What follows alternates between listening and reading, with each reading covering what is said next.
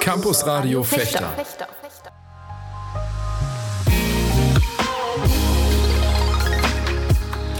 Hey, ich bin Milan und das hier ist das Campus Radio.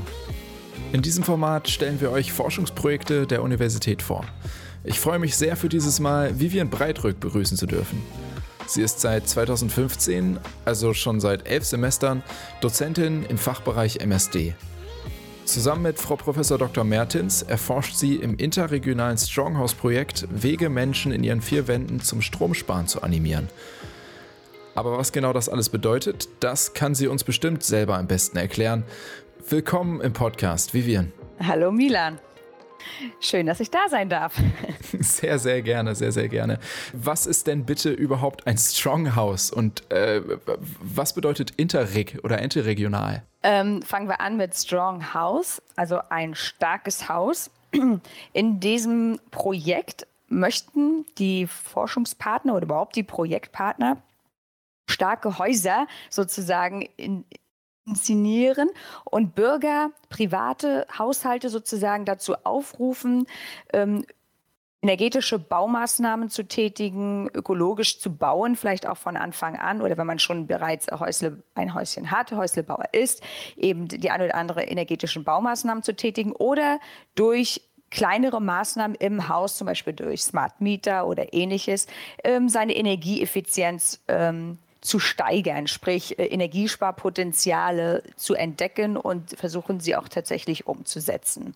Und das Ganze äh, erfolgt in dem sogenannten Interreg oder unter diesem Interreg-Fördermittelgeber.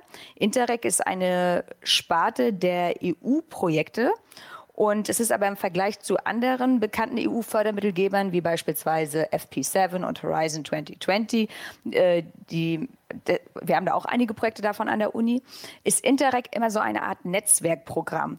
Und in diesem Netzwerkprogramm treffen sich auch vornehmlich Kommunen, ja, Städte, Kommunen, also mehr Praxispartner als Forschungspartner. Es ist kein reines Forschungsprojekt, wie man das eben aus anderen ähm, EU-Fördermittelgeber oder von anderen EU-Fördermittelgebern kennt. Und Ziel ist es hier, dass sich genau diese Kommunen, Städte und damit Praxispartner verstärkt austauschen in, zu bestimmten ähm, ja, Projekten wie beispielsweise eben Klimaschutz, ja, ähm, und voneinander lernen und schaut, okay, die eine Stadt in Dänemark hat bereits solche Maßnahmen schon umgesetzt, dann versuche ich das jetzt mal in meiner Stadt hier in Belgien, ja, da haben wir sowas noch nie gemacht. Ich versuche von anderen zu lernen.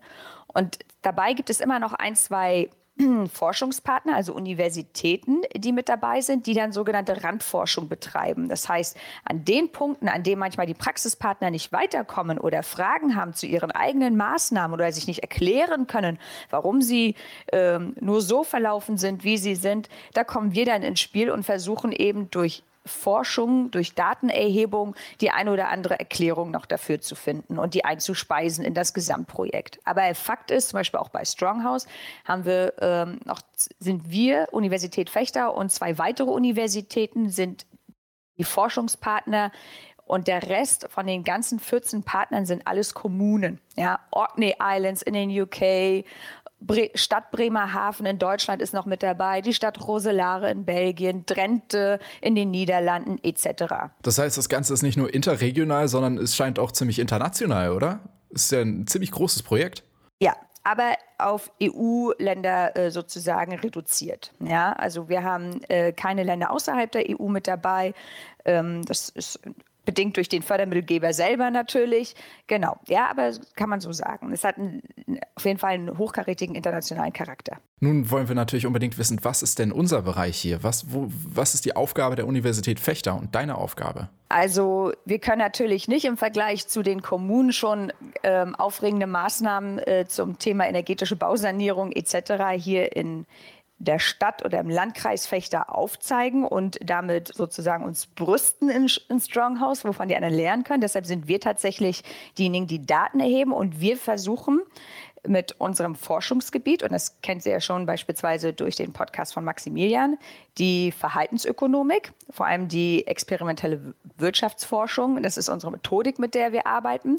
Und wir schauen, Inwiefern können wir quasi die Bürger oder die Privathaushalte motivieren, überhaupt energetische Baumaßnahmen zu betreiben oder energieeffizient zu werden? Was sind quasi derzeitige Hemmnisstrukturen?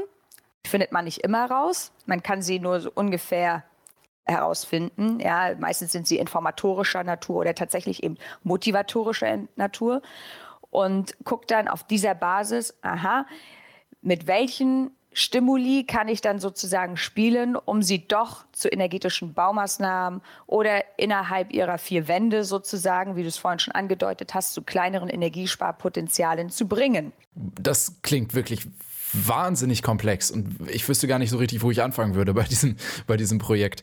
Ähm, mir stellt sich allerdings erstmal die Frage, also wenn ich jetzt über ökologischen Fußabdruck denke und wirklich große Veränderungen und große Emissionswerte, dann äh, fallen mir zuerst einmal die Großkonzerne ein, die dafür ja äh, maßgeblich verantwortlich sind. Wie groß ist denn überhaupt die Rolle der, der kleinen privaten Haushalte? Also wenn hier Familie Meier äh, zu Hause irgendwie den Trockner zu lange anhat, wie groß ist denn der der, der Impact dann? Groß. Also die, die großen Konzerne hat die Politik ganz gut im Griff. Ja? Das ist äh, schon sehr, sehr stark reguliert.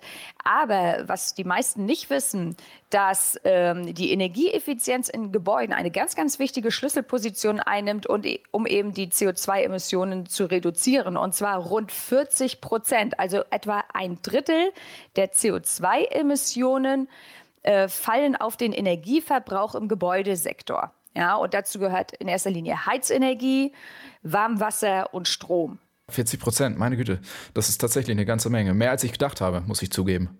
Ja, und ähm, wenn man hier nur schon kleine Schritte tätigt, kann man sozusagen einen minimalen Beitrag leisten, um CO2-Emissionen zu reduzieren. Mhm.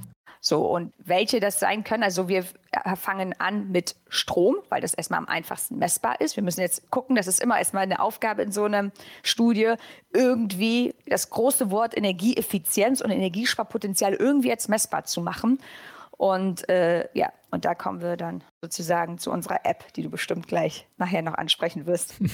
ja, hey, du übernimmst hier gerade die Moderation. Sehr gern, sehr gern. Rede über die App, sehr gern. Ja. Wie, wie läuft denn die Forschung jetzt genau ab? Genau. Äh, bei, den, bei den einzelnen Häusern? Genau. Ähm, und zwar, ähm, weil wir eben diese Potenziale irgendwie erstmal erheben müssen oder herausfinden müssen, was sich dahinter verbirgt, haben wir eine App entwickelt. Ähnlich wie bei den ähm, ähm, Smart Move Projekt von Maximilian, ja, auch Corona bedingt. Ja, wir können leider nicht permanent in die Haushalte gehen und da irgendwie nachfragen, hallo, wie, wie sparen Sie Strom? Sparen Sie überhaupt Strom? Das geht nicht. Also haben wir eine App entwickelt, bei der die Bürger autark ähm, ihren Stromzählerstand in einem 14-tägigen Turnus ähm, hochladen. Ja?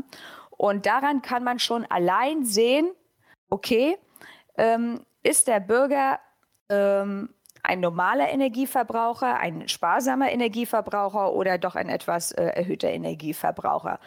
Und dann kann man nämlich gucken, okay, ähm, ähnlich auch wie bei der Smart Move Studie, wir fangen an oder wir haben jetzt angefangen im April bei den Teilnehmern, bei den ersten Teilnehmern dieser Studie auch erstmal zu gucken, wie viel verbraucht im Schnitt ein bestimmter Haushalt, ein Ein-Personen-Haushalt, Zwei-Personen-Haushalt, Drei-Personen-Haus etc. Die machen quasi erstmal nichts anderes, als alle 14 Tage in den Keller gehen und ihren äh, Stromzählerstand uns hochladen, damit wir überhaupt wissen, wenn jemand auch mal Energie einspart, zu wie viel Prozent. Sind 2% Einsparungen in 14 Tagen realistisch oder 10? Das weiß ich nicht. Das gucken wir uns jetzt gerade erst an. Und dann können wir nämlich sagen so, hey, klasse, also es ist tatsächlich möglich, innerhalb von 14 Tagen beispielsweise 3% Energie einzusparen. Wenn die anderen das auch alle schaffen, toll, toll, toll, dann kriegt ihr einen tollen Preis von uns. oder was weiß ich. Sobald man die Werte oben hat, kann man die natürlich auch untereinander vergleichen in den Häusern, oder? Das ist doch auch ein, ein Ansporn für die, dass sie ihre Werte senken. Man kann nachher damit alles machen. Man, erstmal, das Tollste ist, der Haushalt hat erstmal selber seine Informationen. Ganz oft, wie, du schon sagtest, du wusstest gar nicht, wie hoch der Energieverbrauch pro ähm, oder im Gebäudesektor überhaupt sein kann, in, also um halt diese CO2-Emissionen überhaupt auch damit ähm, in Verbindung zu bringen.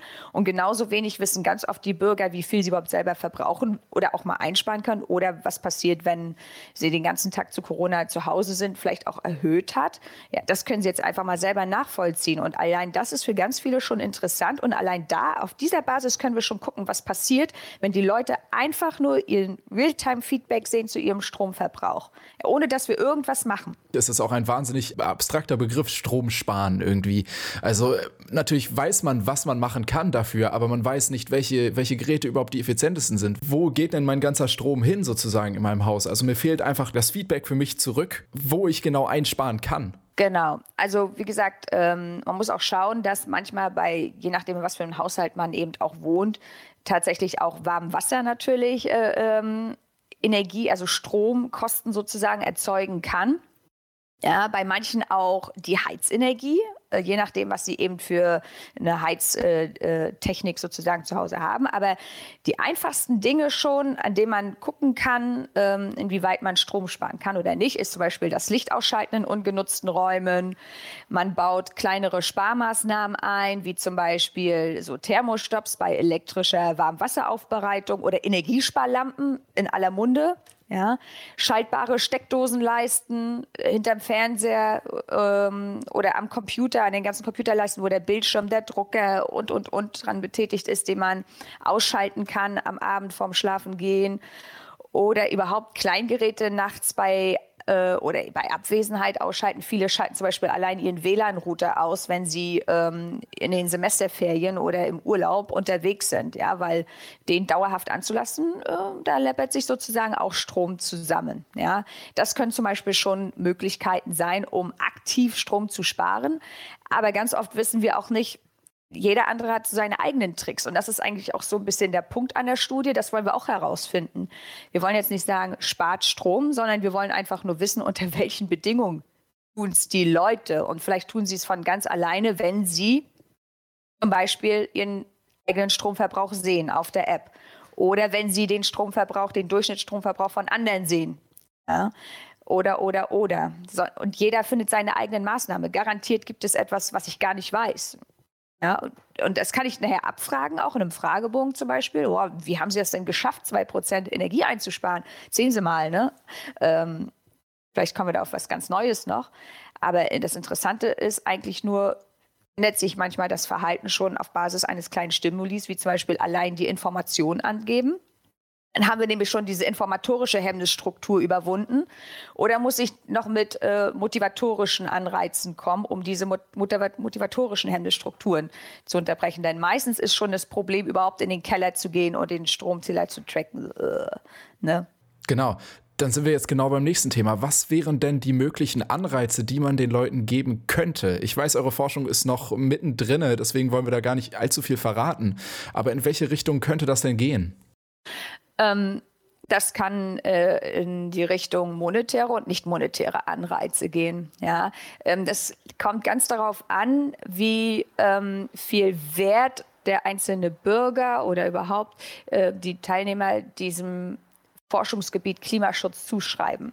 Ähnlich wie wieder bei der Smart Move Studie sozusagen. Es gibt Teilnehmer, die sind im Vorhinein sehr sportlich und die haben auch gar kein Problem damit, äh, im Rahmen der Studie mehr Sport zu betreiben etc.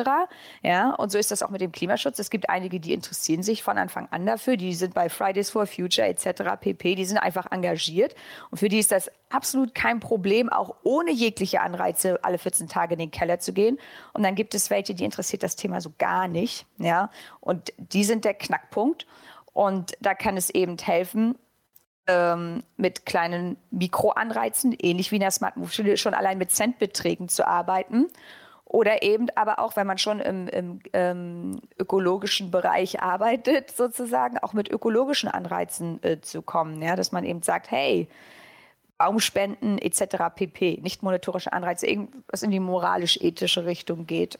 Ja, bei der, bei der Vorbereitung des Podcasts hatte ich eine wilde Idee. Wie wäre es denn, wenn wir an jedes Haus eine Klimaplakette auch schrauben würden, die von außen erkennbar wäre und dann hätten wir Häuserklassen und dann wäre das äh, direkt vergleichbar. Dann könnte mhm. man sich mit den Nachbarn vergleichen.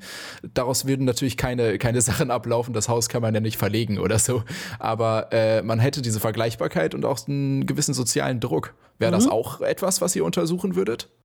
Ähm, das kann man tatsächlich machen und es existiert auch schon. Zum Beispiel ist da Mainz ist so eine Vorreiterstadt, was die sogenannte grüne Hausnummer betrifft. Das ist nichts anderes wie so eine Klimaplakette fürs Haus und man muss, wenn man die ähm, erobern oder ergattern möchte als privater Haushalt, muss man ähm, sogenannte Punkte sammeln, zum Beispiel ähm, ähm, ja, wie gesagt, einen gewissen Stromsparanteil ähm, aufbringen. Man muss nachweisen, dass man regional einkauft, etc. pp.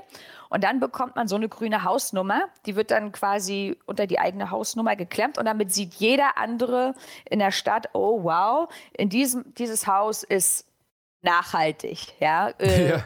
ökologisch nachhaltig.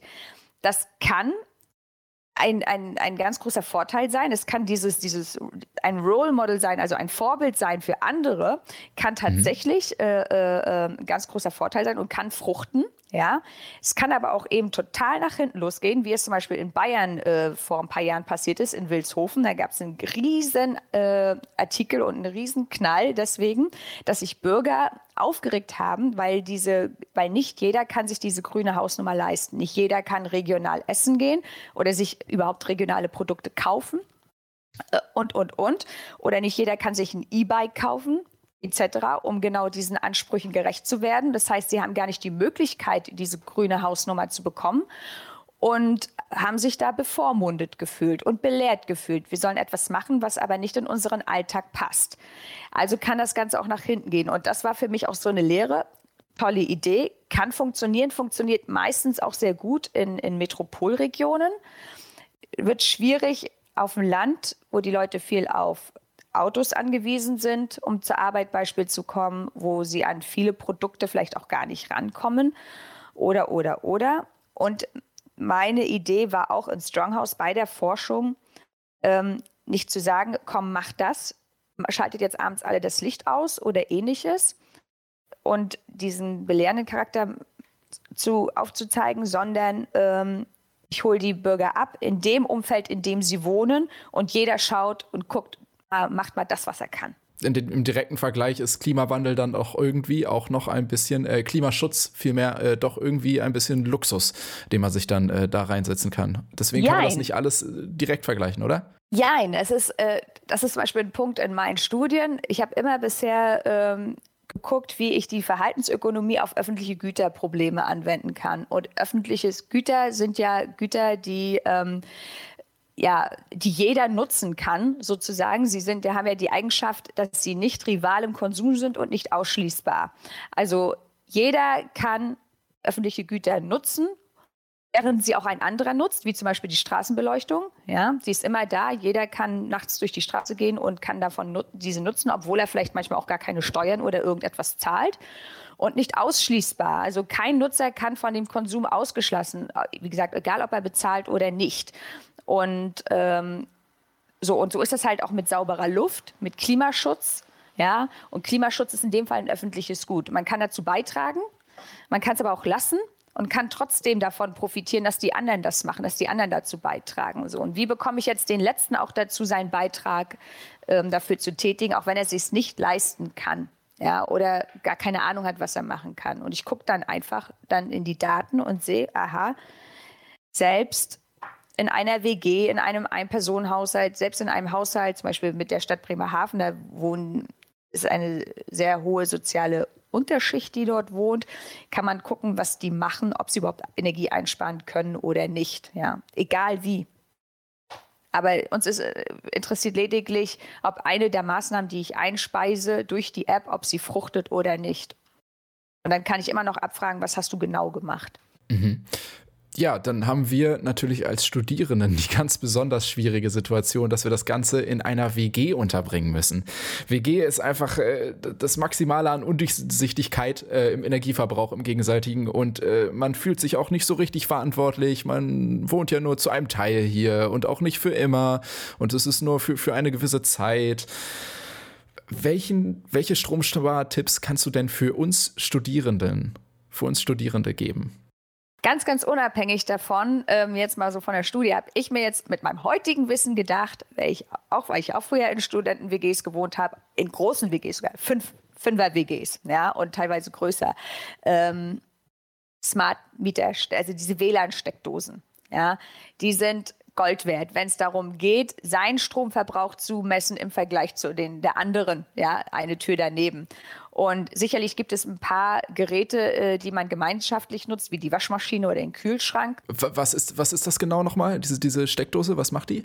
So, so eine WLAN-Steckdose, also so eine Funksteckdose, die kostet im Schnitt 5 Euro. Die packt man ähm, an die normale Steckdose bevor man da und da, also diese WLAN-Steckdose ist wie so ein Zwischenstecker, ja, wenn man das möchte. Und da packt man dann halt seinen Stecker vom Notebook ran oder äh, sein Aufladegerät vom Handy, vom Fernseher, was auch immer.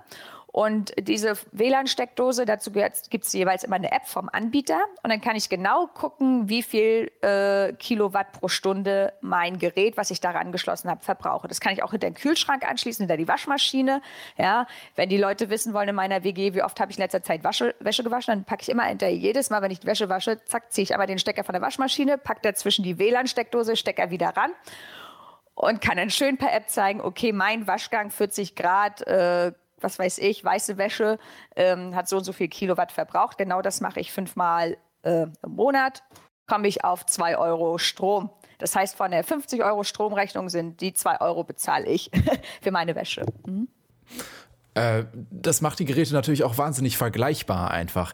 Wir haben in unserer Wohnung einen, einen Ofen stehen, der, der, ich glaube, der steht da seit vor dem Krieg so ungefähr. Also das ist ein wahnsinnig altes Gerät. Ich glaube, wenn der ein Umwelt, eine Umweltplakette hätte, dann wäre die tief, tief schwarz. Und das ja. würde ich unglaublich gerne mal wissen, wie viel äh, der so verbraucht im Vergleich zu meinem Computer oder was auch immer.